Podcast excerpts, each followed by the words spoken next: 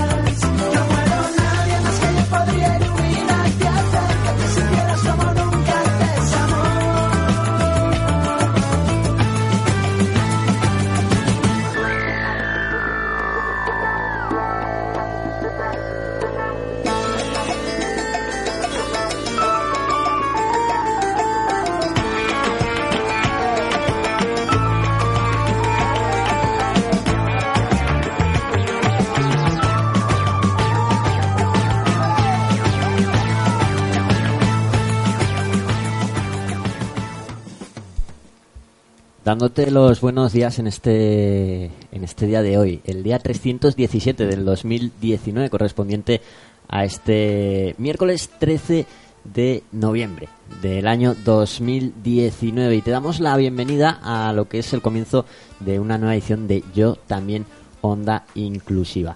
La undécima edición de este programa que presenta eh, mensualmente plena inclusión navarra y el cual puedes disfrutar en vivo y en directo eh, aquí en tu radio, en tu casa en FM, el segundo miércoles de cada mes. Bueno, y para acompañarte en directo hasta las 2 de la tarde, contamos con las dos voces habituales de este espacio de radio, a las cuales vamos a pasar a saludar ya mismo. Por un lado, en el micrófono rojo tenemos a Eugenia. Muy buenos días o tardes. Muy buenas tardes a todos los oyentes y a Fernando, Paqui y el que va a ser nuestro invitado en el día de hoy, a Roberto Pérez.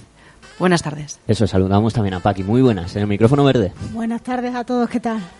Bueno, y antes de nada mandar saludos a la gente que nos escucha en directo por la FM en el 106.4 del dial en Pamplona, por internet en aticafm.com o en la aplicación de Atica FM para teléfonos y tablets. También saludando a la gente que nos ve a través de Facebook, hola, ¿qué tal? En la Ah. página de Atica FM retransmitiendo en directo y a la gente que nos escucha en diferido. Recuerda que puedes escuchar los podcasts en iBox y a partir de ahora también en iTunes y en Spotify. Nos buscas. Eh, yo también, Onda Inclusiva. Bueno, he dicho esto. Eh, os dejo todo en vuestras manos, compañeras. Muchas gracias, Fernando. Pues nada, primero nos toca presentar qué es plena inclusión para aquellos que todavía no lo conocen. Que he perdido el ritmo después de tanto de tantos programas sin aparecer. Pues yo lo cuento, ¿no? Cuéntalo, Paqui, ¿quiénes Lo somos? cuento, pues Plena Inclusión Navarra es la Federación de Asociaciones y Entidades de Navarra en favor de las personas con discapacidad intelectual o del desarrollo y sus familias. Eh, agrupa de forma federada a dos entidades de Navarra que son ANFAS, Asociación Videan, Fundación Atena, Fundación Siganda Ferrer, Fundación Tutelar Navarra, Residencia Javier, la PIMA del Colegio de Educación Especial Andrés Muñoz Garde, la PIMA del Colegio de Educación Especial El Molino, la PIMA del Colegio también de Educación Especial Isterria, la PIMA del Centro de Diamond Jardín, la PIMA de Valle Roncal y la PIMA de la Residencia y Centro de Día Oncineda de Estella. Y como decimos siempre, si tú formas parte de alguna de estas entidades, pues ya formas parte de Plena Inclusión Navarra. Ya formas parte de la federación. Somos una red que estamos en todas las comunidades autónomas de España, en Europa, con Inclusion Europe, en todo el mundo, con Inclusion International. A nivel nacional, el movimiento Plena Inclusión, antes FEAS Confederación, nació hace más de 50 años, gracias a la actividad de grupos de familiares pioneros en la lucha por la dignidad de las personas con discapacidad intelectual, y hoy se ha convertido en una organización constituida por 884 entidades que representan a más de 139.700 personas con discapacidad intelectual o del desarrollo, 235.000 familiares, 40.000 profesionales y 8.000 personas voluntarias. En estos 50 años hemos crecido, ¿no, Paqui? Sí, sí. Nos hemos convertido en una gran fuerza que lucha por los derechos de las personas con discapacidad y sus familias. La verdad es que somos una red bastante potente que buscamos la evolución en el mundo de la discapacidad y que las cosas vayan cambiando a mejor. Eh, todo tiene que evolucionar al final. O sea, las cosas no se pueden quedar paradas y, y aguantarnos con lo que hay. Eh, y bueno, vamos a pasar a las noticias, que tenemos unas cuantas, ¿no? Tenemos unas cuantas. De momento este mes ha sido muy importante para la federación. Pues sí, Paqui, porque comienzas. Sí, eh, hemos estado centrados en uno de nuestros proyectos estratégicos, que es el Todos Somos Todos. Y de eso va a ir el programa de hoy. Hablaremos con el padre de un chico con grandes necesidades de apoyo, que eso será luego. y bueno, os cuento que este mes hemos realizado tres acciones en este sentido. Uno ha sido el día 19 de octubre que tuvimos nuestra no, me falta uno. El 19 de octubre tuvimos uno que fue una formación para familias en el Colegio Andrés Muñoz Garde a cargo de Agustín Hillera. Fue nuestra segunda acción formativa en este Este otoño. Tuvimos, hemos- tuvimos la primera acción formativa para familias con servicio de ludoteca especializado en 28 de septiembre y esta es la segunda, que es el Ah. Sí. 19 de octubre. La del 28 fue de septiembre fue, fueron modelos de, de apoyo. Es sobre planificación centrada en la persona, Y la segunda fue modelos de apoyo, Modelos de eh, apoyo. conductual positivo. positivo. Eso es. Eh, y bueno, la verdad es que lo de la ludoteca súper bien. Que es una, personalmente siempre lo he defendido, que para que los padres podamos asistir a este tipo de cosas tenemos que tener facilidades. Y como he dicho antes, estuvo Agustín Hillera dándonos esta formación, un profesional como la copa de un pino. Ha sido, eh, tiene más de 30 años de experiencia como responsable de atención diurna en, la esa asociación Gautena. Gautena, la Asociación de, Autismo de. Guipúzcoa. Sí. De Guipúzcoa, vale. Y luego hemos tenido también el 6 y el 7 de, de noviembre, Plena Inclusión colaboró en la acción formativa realizada y organizada por el Gobierno de Navarra. Este fue para profesionales sobre metodología de apoyo y fue impartida por dos profesionales excepcionales en el panorama nacional, que son Berta González y Almudena Calero. Las dos forman parte de, de Plena Inclusión Confederación. Confederación. y España, sí. y, And- y Almudena Calero de Andalucía. Sí, sí, pero entra entre los grupos for- de formadores de Sí. Confederación. Eh, participaron también ella, tanto Berta como Almudena, en la jornada que tuvimos el, el día 8 de noviembre, el viernes, aprovechando el 6 y el 7 que estaban aquí, y que además tuvo una gran repercusión. El día 8 tuvimos, la, celebramos la tercera edición de la jornada de- del proyecto Mi Casa, dentro del proyecto de Todos Somos Todos, con un plantel de excepcional de, de ponentes. Entre ellos estaba también Agustín Hillera, eh, estaba Carmen Gil, que es una madre muy potente de, De de. Plena Inclusión Madrid, Sí. eh, que nos vino a hablar sobre sobre las viviendas y sobre el- los, los apoyos específicos que tiene en Madrid, ¿no? Con el asistente personal. Sí, además que es algo por desarrollar en Navarra, claro Sí. está. Tuvimos dos ejemplos de, de vivienda, una de la Fundación Pere Millán de Pere Mitjans de Barcelona, que han sido pioneros también en las viviendas eh, para personas con más necesidades de apoyo. Llevan la- más de 40 años con viviendas y aquí todavía no las tenemos. No, y ¿Cuánto otra- hay que aprender? Y la otra era de... eh, Esa no me acuerdo. De Fundación Goyeneche. Ah, vale, Donosti, sí, claro. Que ya llevan dos años visitándonos y ya estamos en relaciones con ellos. Y, y bueno, nos, nos vinieron a mostrar sus garagunes, que son no centros de día, eso ya se ha quedado más anticuado que anticuado. Nos vinieron a mostrar cómo son sus centros de vida diurna en la comunidad. Que es decir que, pues eso, pues las personas con discapacidad viven en la comunidad. Pues eso, y lo que queremos es un proyecto con el que queremos reivindicar la vivienda en entornos normalizados, también para las personas con grandes necesidades de apoyo, no solo las que sean casi prácticamente autónomas, promoviendo procesos de desinstitucionalización y sobre todo agradecemos al Gobierno de Navarra su implicación y su complicidad con este proceso por tener la visión y la iniciativa de impulsar la transformación de los servicios desde la innovación, la ética y los derechos. Eh, algo vamos moviendo en Navarra. Algo se está moviendo. se está Desde moviendo luego, en estos dos años hemos dado unos pasos muy Pues sí, importantes. ahora pasamos con nuestras entidades, A ver, ¿qué han hecho las entidades? Empezamos con ANFAS. con ANFAS. Pues ANFAS ha tenido mm, dos tandas de respiro en este mes. ¿Eh? Uno en Alsasua y otro en Egea de los Caballeros. Y, y bueno, como ya comentaremos en la agenda también, está previsto para este fin de otro, otra tanda de, de respiros. Eh, desde luego, mm, estos servicios no serían posibles sin Sin la gran ayuda de los voluntarios. Así que, una vez más, mandamos un SOS y una llamada a todas aquellas personas que si tienes más de 16 años y quieres pasar un fin de semana diferente haciendo voluntariado, no dudes en llamarnos al 680-459-795 o al teléfono de ANFAS 948 27 50 00. ¡Anímate! El res- desde luego el respiro familiar es algo necesario, no es un lujo. El respiro familiar está concebido como un apoyo de carácter no permanente, dirigido a los familiares que conviven con personas con discapacidad intelectual o del desarrollo, con el fin de facilitar la conciliación de la vida personal, familiar y laboral. Porque todo el mundo tenemos a tener derecho, tenemos derecho a tener una vida normalizada y en comunidad. ¿eh?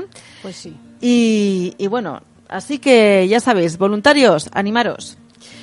Bueno, mm, en Lesaca y Elizondo estuvimos de, de celebración. El martes 22 de octubre se celebró una jornada de puertas abiertas. Y señalar que en esta zona hay más de 70 niños y jóvenes que, que usan los servicios de ANFAS. Es decir, ANFAS, una de las fuerzas que tiene es que llega donde no llega nadie. Estamos en toda Navarra. En toda Navarra. El 29 de octubre, la presidenta del Gobierno de Navarra mm, pues nos visitó y re- realizó una visita a las instalaciones de ANFAS y a las instalaciones de Pedro I de atención temprana y bueno, pues se reunió con representantes de la asociación y conoció de primera mano el trabajo que se realiza en, en nuestras instalaciones y en nuestra asociación. Y, bueno, pues eh, desde luego que ANFAS está en primer plano, ya que el 2 de noviembre salió en prensa. Nuestra compañera Sonia Ganuza eh, fue entrevistada por Diario de Navarra y, y bueno, pues eh, tuvo un gran reportaje sobre lo que es la accesibilidad cognitiva y el servicio de lectura fácil. Eh, 6 de noviembre también tuvo lugar una, una charla, una charla en Estella. en Estella, Para que se realizó en colaboración con otra de nuestras entidades federadas, con Fundación Tutelar Navarra, Ah. sobre algo tan interesante y que, y que Nos pues, preocupa tanto a los os preocupa tanto, como es la, la tutela y la modificación de la capacidad jurídica. Sí. Y, y, bueno, pues además, eh, otra de las actividades que realizó ANFAS, esta vez con usuarios, fue el 8 de noviembre en colaboración con Fundación ADECO, que realizó un taller de cocina. ¿eh? Y que después hubo voluntarios que colaboraron y todo lo que cocinaron. Con receta. se lo Ah, comieron. Qué rico. Y, y además lo realizaron con recetas adaptadas a lectura fácil. Y bueno, una gran noticia que estamos de enhorabuena. Eh, tanto el proyecto de ANFAS como el proyecto de, de Atena han sido galardonados con, la convocatoria de Proyecto Solidario de Volkswagen. Ambos premios con 5.000 euros. ¿eh? Fueron eh, a, recibirlo la semana pasada y bueno, el proyecto de, de, de ANFAS era el programa de envejecimiento activo y, y el proyecto de Atena es sumando capacidades a través del arte inclusivo. Y así enlazamos con las noticias de Atena, Paqui. Pues sí, eh, como ha dicho Eugenia, eh, eh, recibieron el premio de Volkswagen de 5.000 euros y sobre todo agradecer a Volkswagen esta iniciativa porque sabemos que hay más asociaciones que reciben, entre ellas Gerna, por ejemplo, que es la de enfermedades raras de Navarra, que, También. también formo parte. Volkswagen No sé. tiene una gran Sí, responsabilidad sí, sí, social. Sí, sí, la verdad es que Volkswagen, Sinfa, la verdad es que en Navarra eso, eh, eh, o sea, es a mí, me, a mí me sorprende que tantas empresas se presten a, a ayudar con su soli- solidaridad a, a tantas asociaciones. Hombre, somos una tierra solidaria. La prueba Mucho. está que fuimos de las primeras que creamos una asociación. ANFAS. Como nota curiosa, ANFAS es anterior a FEAS Confederación, lo que hoy es plena inclusión. Por eso, por eso. Así que, bueno, y seguimos, que se han entregado los premios del 12 certamen literario Rosetta, en el que participaron en el, en el mes de junio tanto Atena como ANFAS. Eh, Atena presentó El barrendero del mar y, y ha recibido la segunda mención de honor dentro de la categoría de narrativa grupal. Y ANFAS, primera mención de honor dentro de la categoría de poesía grupal. Enhorabuena a los dos. Enhorabuena. Son dos art- vamos, artistas. El flautista de Amelín cerró su gira el 18 de octubre en la Casa de la Cultura de Burlada. Espectáculo en el que Atena ha colaborado junto a la Ópera de Cámara de Navarra.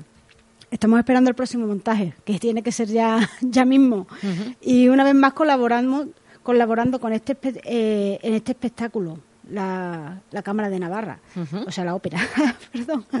Las entradas están a la venta, no. No, no, ya no. ya, ha no, pasado. ya ha pasado. Esto es el copia y pega. Eso fue el el 18 de octubre. Y, y bueno, comenzar con las noticias del molino. Sí. Eh, este fin de, del 8 de noviembre acudieron a ver los campeonatos de gimnasia rítmica en el Navarra Arenas. Toda una experiencia, se lo pasaron de maravilla. Eh, bueno, también el molino ha aparecido en prensa. El 4 de noviembre, eh, el Diario Navarra recogió un maravilloso reportaje sobre el papel de los hermanos. ¿eh?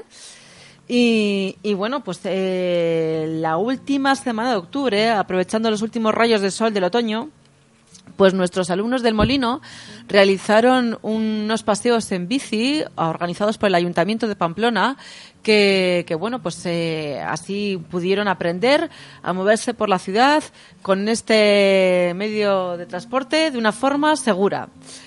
Eh, otra actividad que realizaron los alumnos del Molino fue eh, la visita al Museo Universidad de Navarra, donde aprendieron sobre el pintor Marc Docto. Me cachis. Sí, muy culturales. ¿eh? Muy culturales en el sí, Molino. sí, ¿Y en Andrés Muñoz? En Andrés Muñoz, pues la semana del lunes día 11 eh, tuvieron la visita del consejero de Educación Carlos Jimeno y su jefe de gabinete Miquel Muez, Ah, eh, si no me equivoco.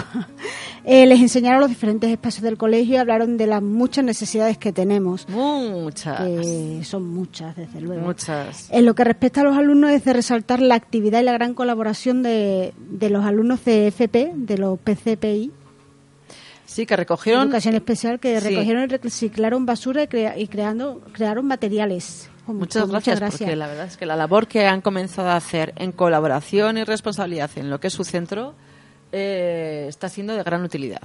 Y bueno, mm, Residencia Javier está con sus sesiones mensuales de lectura fácil, a los que animamos, que eh, creo que son en la biblioteca de Pamplona, Sí, en la Biblioteca General. que sí. está cerca de la avenida Barañáin, Sí. puede ser. Y os animamos a participar, porque además de que les encanta que colaboremos con las chicas, eh, es, una, es una actividad súper bonita. Yo me resulta más fácil leer. En esta ocasión les acompañó Nuria Carcavilla, que es una profesional que trabaja la reminiscencia y la lectura fácil. Súper interesante. Pues sí, y desde, nos queda un Sineda que acudió a Madrid a recoger los 5.000 euros otorgados por Sinfa, que es lo que he dicho antes, que son... Para la sala de hidroterapia. Me Pues cachis. enhorabuena. Menuda sala de hidroterapia vamos a tener en Estella. ¿Y en agenda? En agenda, en agenda, Pues el 18 de noviembre tenemos en ANFAS una interesante charla sobre redes sociales eh, que la va a dar un, un colaborador, ya se ha hecho colaborador habitual, eh, Eduardo Elizalde de Caja Laboral. ¿eh? Entonces, es el 18 de noviembre a las 6 de la tarde. Para escribiros eh, tenéis que llamar al teléfono 948 27 50 00 o con Santi, que ya sabéis que siempre, Santi siempre está ahí colaborando y trabajando en ANFAS. Eh, otra actividad es eh, que el Mañana. próximo 14 de noviembre, o sea, es decir, mañana, mañana, a las 7 de la tarde, eh, en la Casa de Cultura de Villava se va a presentar un proyecto en el que participa ANFAS también, que es el proyecto Atasión, Sion, Atasión. En Atarrabia queremos inclusión. Mira, ah, es un acrónimo. Sí, de hecho existe una plataforma que se creó hace un, dos, tres años, no lo recuerdo bien, eh, que es por la discapacidad que hace dos o tres años echaron, eh, tiraron el chupinazo en Ah, la fiesta. ajá, en natación, ¿vale? El fin es visibilizar eh, las- a las personas con discapacidad y normalizar su día a día. Para ello han realizado un vídeo que se va a presentar, eso, es mañana, de 14 de noviembre, a las 7 de la tarde en la Casa de Cultura. Os animamos a participar. Y bueno, este año volvemos a participar en el Giving Tuesday con un reto muy especial, becas para las familias de ANFAS con dificultades económicas, para que ningún niño o niña se quede sin recibir los apoyos que necesita. Eh, y como actividad colaborativa que realizamos todas las entidades de discapacidad, eh, de, de todos los tipos de discapacidades, os comentamos que el 20 y el 21 y el 22 de, de noviembre eh, va a haber un congreso aquí nacional sobre mujer y discapacidad. Eh, esto va a ser el 21 y el 22. Previo al congreso, el día 20, va a haber un cuentacuentos inclusivo eh, que se va a realizar en el Museo Universidad de Navarra. Para ello os tenéis que apuntar en o bien en la dirección de mail cermin arroba cermin.org o bien en el teléfono 948 21 27 87 948 21 27 87 ¿Qué más? ¿Qué más tenemos en agenda? Pues en agenda creo que ya está, ¿no? Ya está, ¿no? Ya, tenemos previsto todos los, todos los acontecimientos. Madre mía, hemos cogido, cogido carrerilla. Hemos cogido carrerilla y aquí es que tenemos muchas cosas que contar. Sí, sí. ¿eh? Y sobre todo, sobre todo, ahora nos viene el plato, El plato fuerte, fuerte. el plato fuerte de este programa, Sí, con que es la entrevista con Roberto. Sí, sí. Que Roberto nos va a hablar sobre las necesidades que, que ve y que, que ha sentido de en primera mano y que para su hijo Iker. ¿Qué es lo que quiere para su hijo? De momento te saludamos, Roberto. Buenos días a todos, especialmente dar las gracias a Ática por este programa que permite difundir las necesidades que tenemos las familias con discapacidad. Y un saludo a todos los oyentes. Un saludo. Pues si te parece, Paqui, Roberto, Pasamos- ponemos un poquito de música y luego charlamos con tranquilidad. Perfecto. Venga, hasta ahora.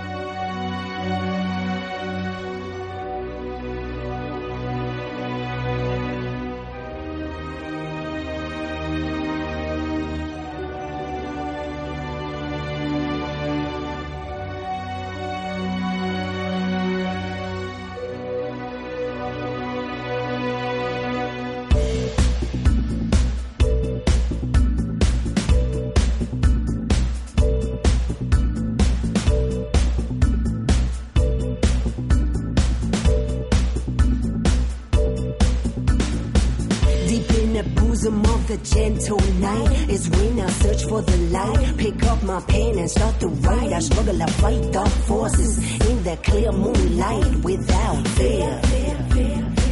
Insomnia.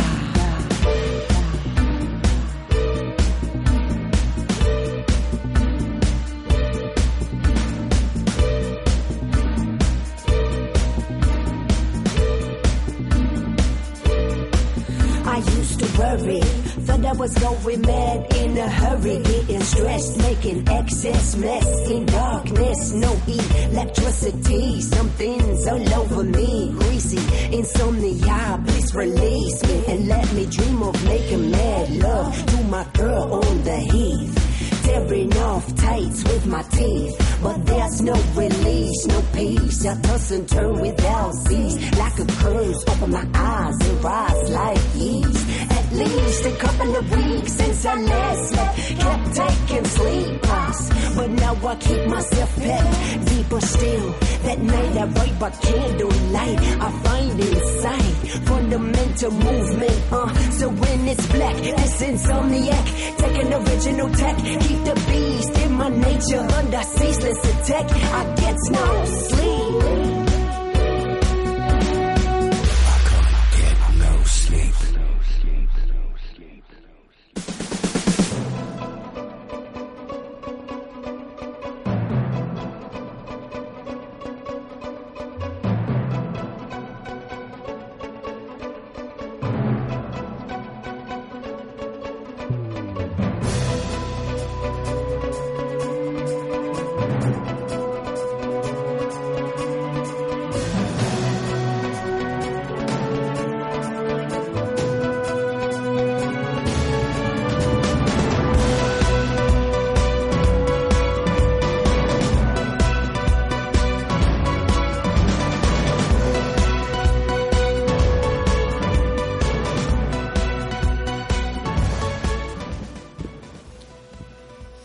Hola, buenas tardes a todos los oyentes. Ya estamos aquí de nuevo con vosotros.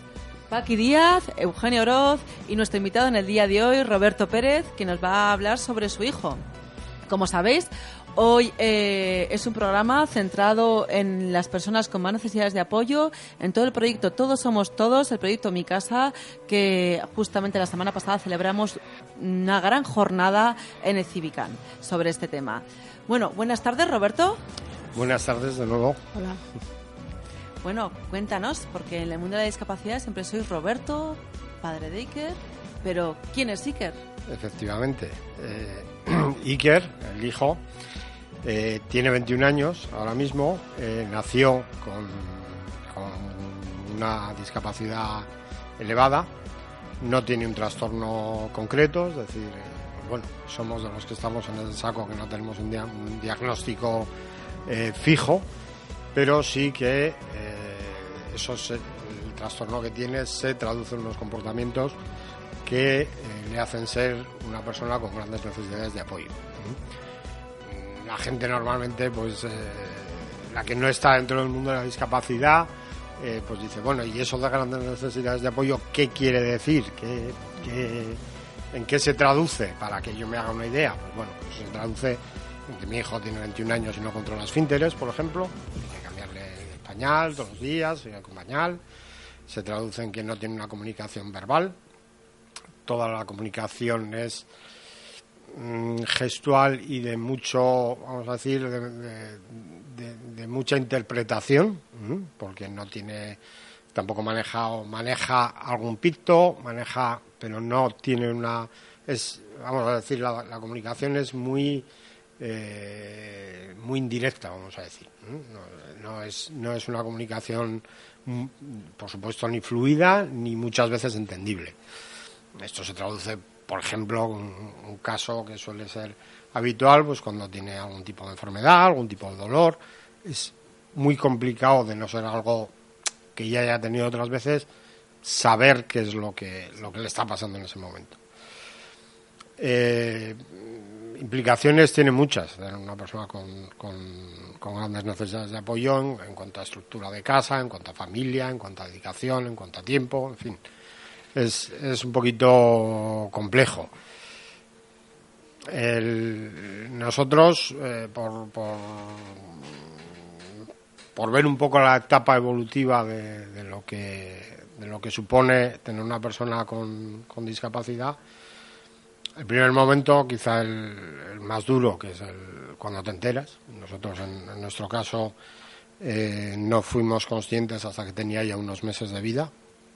Eh, hay trastornos que se, que se ven durante el, durante el embarazo o en el mismo nacimiento, pero en, en nuestro caso no fue así. Fue ya cuando ya iban transcurriendo unos, unos meses de vida, cuando empezamos a ver ciertos problemas, el- bueno, pues bueno, a través del servicio de salud, del pediatra, de, pues vimos que la cosa no iba muy bien, pues nos derivaron a, a neurología, ahí le hicieron un escáner, en fin, todas las- empezaron las, las largas y tediosas eh, especialistas médicos y, y pruebas y bueno, pues al final se, se vio que eso, que tenía una, una discapacidad de- y que iba a implicar un desarrollo mm, diferente, vamos a decir.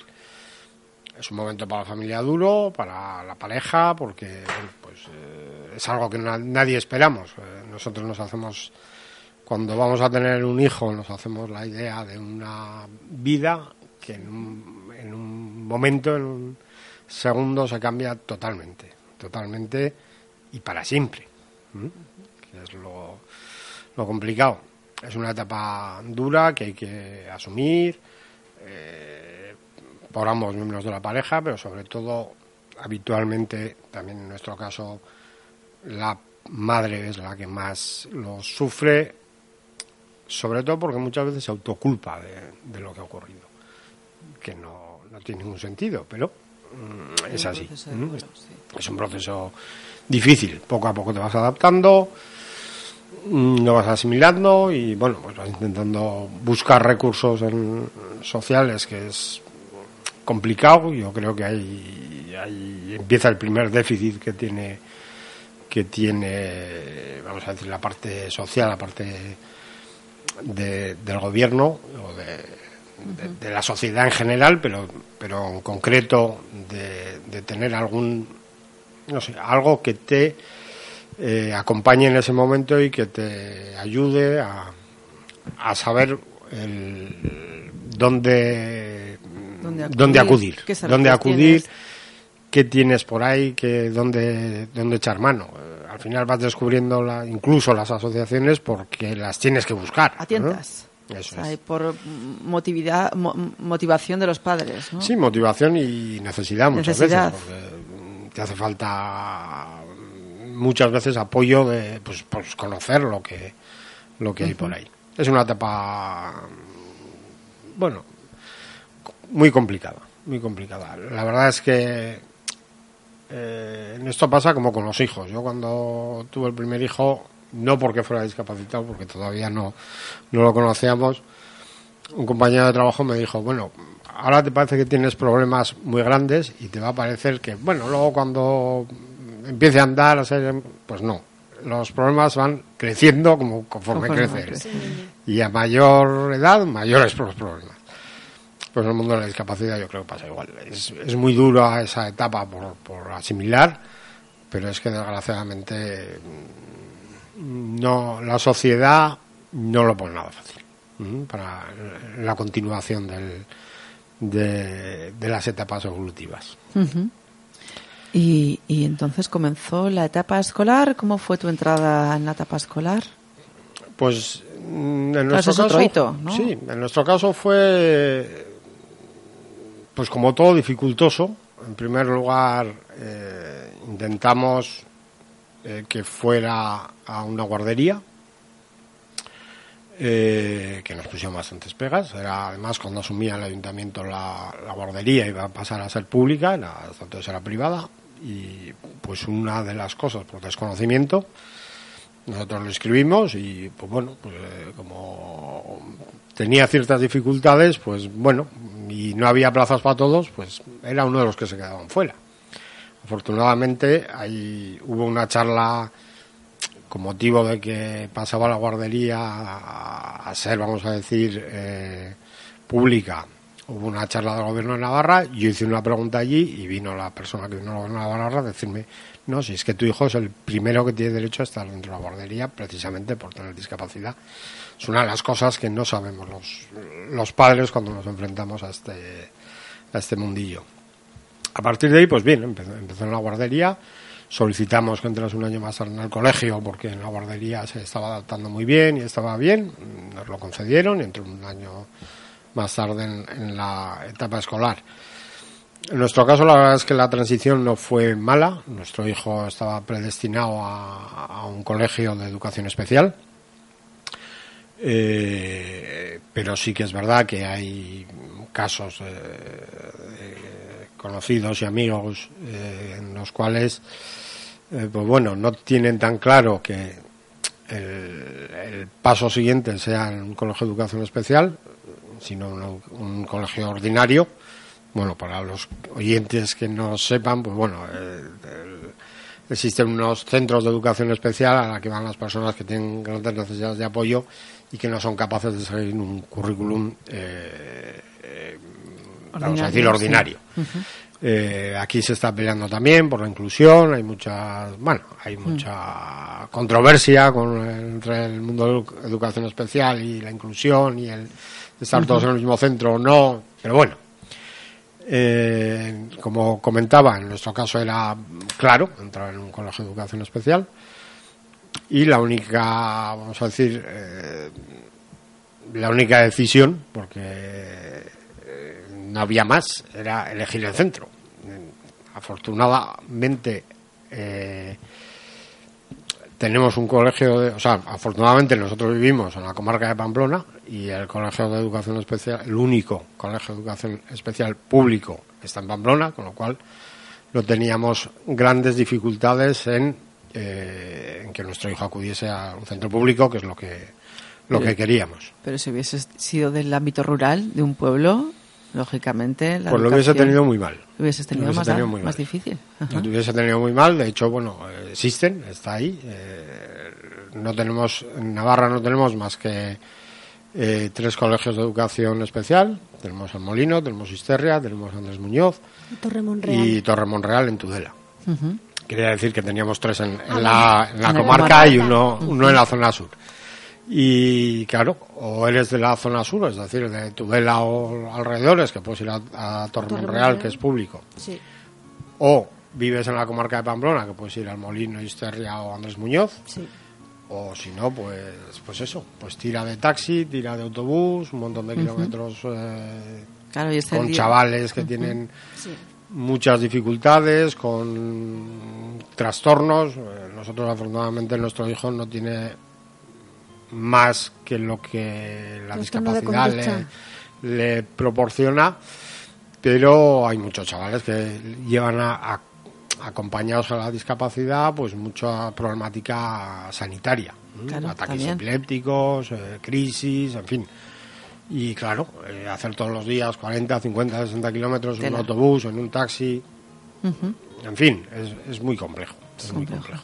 complejo. Eh, pero bueno, eh, es lo que tenemos, ¿no? es lo que tenemos. Eh, conforme vayamos a una educación más integrada, en módulos más pequeños, en, podrían, podemos ir a, a distribuir eh, un poquito claro, centros esa- o, aulas o en, en- en diferentes en diferentes eh, entornos rurales, pero claro, con los es. apoyos suficientes, necesarios, Sí, a- claro, por- ajustados, por adecuados. supuesto, por supuesto claro, porque No de cualquier manera. Mm. la educación inclusiva hoy es el día que es una utopía. Sí, Tenemos sí. Que, que implementar una educación inclusiva no solo en palabras, sino en hechos, ¿no? Sí. De verdad. Sí, porque aquí muchas veces estamos hablando, o se está hablando de la educación inclusiva como, bueno, pues cogemos a los 90 90. y tantos ¿eh? alumnos que hay en Andrés Muñoz, colegio que se construyó para albergar a 40 y sin necesidades motoras. Vamos ya, hemos pasado el límite de los 90. sea, espera- Cogemos a los 90 y los metemos en, en centros ordinarios y ya nos apañaremos. Ahí, Roberto- ahí están. Ahí está. Mm. Roberto, Ahí me estás diciendo que en el único colegio de educación especial público que hay en Pamplona eh, está al doble de la Mm. ocupación de las plazas por las que estaba previsto. Más del doble. Más del doble. más del doble. Eh, este colegio estamos hablando de que cuando se, se construyó este colegio, eh, las, los chavales que iban a, a colegios de educación especial no eran como el mío. O sea, mi hijo se quedaba en su casa.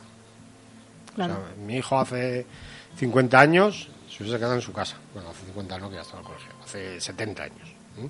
Entonces, los chavales que iban a, a este colegio eran chavales que tenían necesidades especiales, pero no, no de grandes necesidades de apoyo, porque esos chavales no entraban en la, en la educación.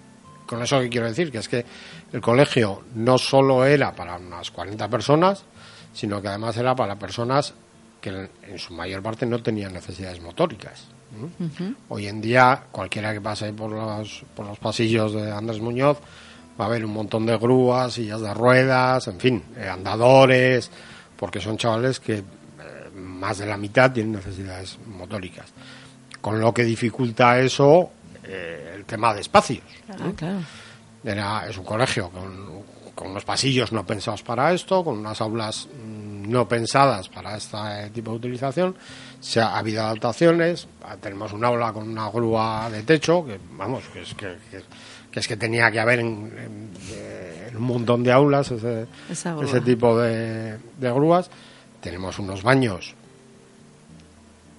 indecentes, vamos a, a decirlo, en fin. Quiero decir, eh, bueno, pues no, no el, el colegio no estaba pensado para lo que hay ahora y es que encima su población más que duplica el, el centro. Y encima, más o menos, ha habido mm, cierto acompañamiento de- de- con el personal y desde luego una implicación mm, increíble de, de todo el equipo humano del, del colegio por, por sacar las cosas adelante y que los chavales aprendan y estén lo mejor posible, pero es que está llegando un momento en el que ni siquiera tenemos capacidad humana para, para, hacer la, para atender a los alumnos. Que ay, ay, ay, ay, ay, ay, ay, ay. Navarra 2019 y estamos así. Bueno, Paqui, y que tú también eres una madre con una niña con grandes necesidades de apoyo, de más o menos un poquito más joven. ¿Qué, qué quieres comentarle o preguntarle a Roberto? Yo estoy pensando en, en mi hija que se lleva seis años con Iker o sea, Iker le lleva seis años a, a Rocío. Y lo estoy escuchando y, claro, pues me siento identificar con él en todo lo que cuenta, evidentemente. Que al final las madres nos ocupamos más de, lo, de los hijos, pues es que es verdad, porque si alguno tiene que dejar el trabajo, en este caso normalmente le corresponde a la madre. Ahí podemos, ahí hay debates aparte de discapacidad, de bueno, de mil De cosas. género, de apoyos, de Pero no solo, conciliaciones. no solo es eso, yo, yo te estaba escuchando y estaba pensando una cosa. Eh, cuando nos dicen el diagnóstico o no diagnóstico, simplemente que tienen discapacidad nuestros hijos, tienes que aceptarlo y asimilarlo. Pero es que, eh, no sé si os ha pasado, yo conforme va cumpliendo años Rocío, ahora estamos en los 15 años, adolescencia, con todo lo que eso conlleva. Es como tener que volver a aceptar y a asimilar que tu hija tiene discapacidad. O sea, porque no tiene nada que ver tu hijo con discapacidad con 3 años que tu hijo con discapacidad con 15 o con 21, como es el caso de Iker. No sé si, si estás de acuerdo o, o sencillamente lo aceptaste y lo asimilaste cuando nació y es algo que lo tienes asumido. Bueno, más que volver a aceptarlo, yo creo que es eh, es un proceso continuo. Quiero decir, Eso es. aceptas el que tiene. En ese momento cambias tu vida y, la, como decía antes, la cambias para siempre y, y- y te metes en otro proceso que es totalmente diferente al que puede. Yo tengo otra hija eh, que no tiene, ningún, no tiene discapacidad intelectual, Mayalen, eh, que no tiene nada que ver. Quiero decir, Claro. eh, yo ahora mismo, en el- nosotros seríamos ya, mm, volve- habríamos vuelto a la etapa de novios, que se suele decir, Eso eh, es. en pareja, Sí. porque ya la hija con, con 18 años, ya en la universidad, que ya sale fuera, que tal, sería así, y sin embargo seguimos como si tuviésemos un recién Un nacido bebé, en casa. claro. Pero sí que es verdad que el, eh, que esa, ese recuerdo de la, del- de la aceptación de la discapacidad la tienes no, la aceptación, pero sí el, el proceso de la, de, de la discapacidad lo tienes durante toda la vida. Durante toda la vida. Vives las etapas de, De los cambios de etapas, tanto sociales, es decir, entrar en la educación, salida, todo este tinglado, de diferente manera que cualquier otra que cualquier otra Otro niño, otra persona. otra familia. Sí que es verdad, al hilo de lo que decías, que hay una cosa bastante gravosa para las familias, sobre todo en la, en la primera etapa, en la que sí que te hacen vivir la, esa asimilación de la discapacidad durante muchas veces. Porque a cada sitio que vas tienes que contar Todo. Todo. lo que lo que has vivido, lo que tiene tu hijo, cómo se comporta, qué hace y claro, mi hijo ya tiene 21 años y ahora ya, bueno, pues todavía alguna vez se nos sueltan las lágrimas cuando eh, cuentas las cosas. Pero en, en- en- al año, a los dos años, a los tres años, que es cuando vas a todos los eh, centros de salud, entrada en la guardería, entrada en el colegio, o sea, cualquier sitio que vas, tienes que contar otra vez y cómo ha sido, y qué ha pasado, y cuándo te han enterado, y qué tiene, y cómo. Y eso es machacar y machacar y machacar el. Lo mismo siempre. Sí, los sentimientos de, de- de los padres. como padre. Es, es un proceso duro que te lo hacen todavía más, más duro, duro. de lo que es. Más duro de lo que es. Más después con Lo- el- luego cuando llegamos a una etapa ya más adulta te lo hacen con los papeleos, que es otra cosa que es increíble. O sea, yo eh, para cualquier cosa que tienes que hacer tienes que llevar los mismos papeles. Yo me acuerdo hace dos años con las para poder pedir ayudas, que luego al final te dan te, te gastas más en pedirlas que en lo que te dan. Tuve que ir al ayuntamiento a pedir tres certificados de empadronamiento porque me exigían llevar el original. Hoy, hoy, a fecha. Hoy. ¿Eh? Eh, que hablamos tanto de Navarra ecología 2019, y- hoy. y tal y cual, pues nada, pues hay que ir al ayuntamiento a pedir un papel, llevar en papel el, el certificado a un, a un al gobierno de Navarra en este caso. O sea, algo Llevas 21 Increíble. años con la carpeta, los papeles, los certificados de discapacidad, de pero, dependencia. de pero, hijo, pero no es que lleves eso, es que te obligan encima, en muchos casos, a llevar el original. El original. Entonces es que, claro, tienes que ir al ayuntamiento a pedir un original, no te vale hacer una copia, no vale mandarlo por correo electrónico, no. o sea, es increíble, Increíble. increíble. ¿Y ahora? ¿Ahora? ¿Eh? ¿Qué, qué, qué nueva etapa? Porque tu hijo tiene 21 años, ¿no? Pues ahora estamos en, eh, en una doble fase. En la primera, continuar peleando ¿no? por la porque no se les eche de la educación a estos chavales. Y la segunda, por buscar una, una salida. ¿m? Yo, bueno, hace llevo muchos años peleando en el mundo de la discapacidad, entré como padre en la PIMA del Colegio Andrés Muñoz, conforme ya iba mm, siendo mayor Iker, eh, salí de Andrés Muñoz, de la PIMA y, entré en ANFAS.